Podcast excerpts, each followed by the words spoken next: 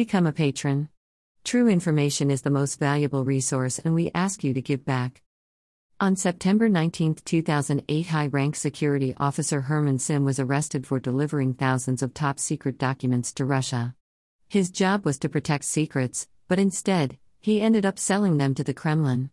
This is an astonishing account of how a former Soviet militia officer rose to become among the few to safeguard the most intimate secrets in the Western world's military alliance, and after becoming a decorated member of the power elite, ended up as a deep mole working for the other side for over 13 years, causing the biggest clash between Western and Russian intelligence services after the Cold War.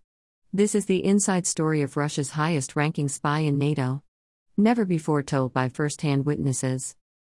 Email address Subscribe.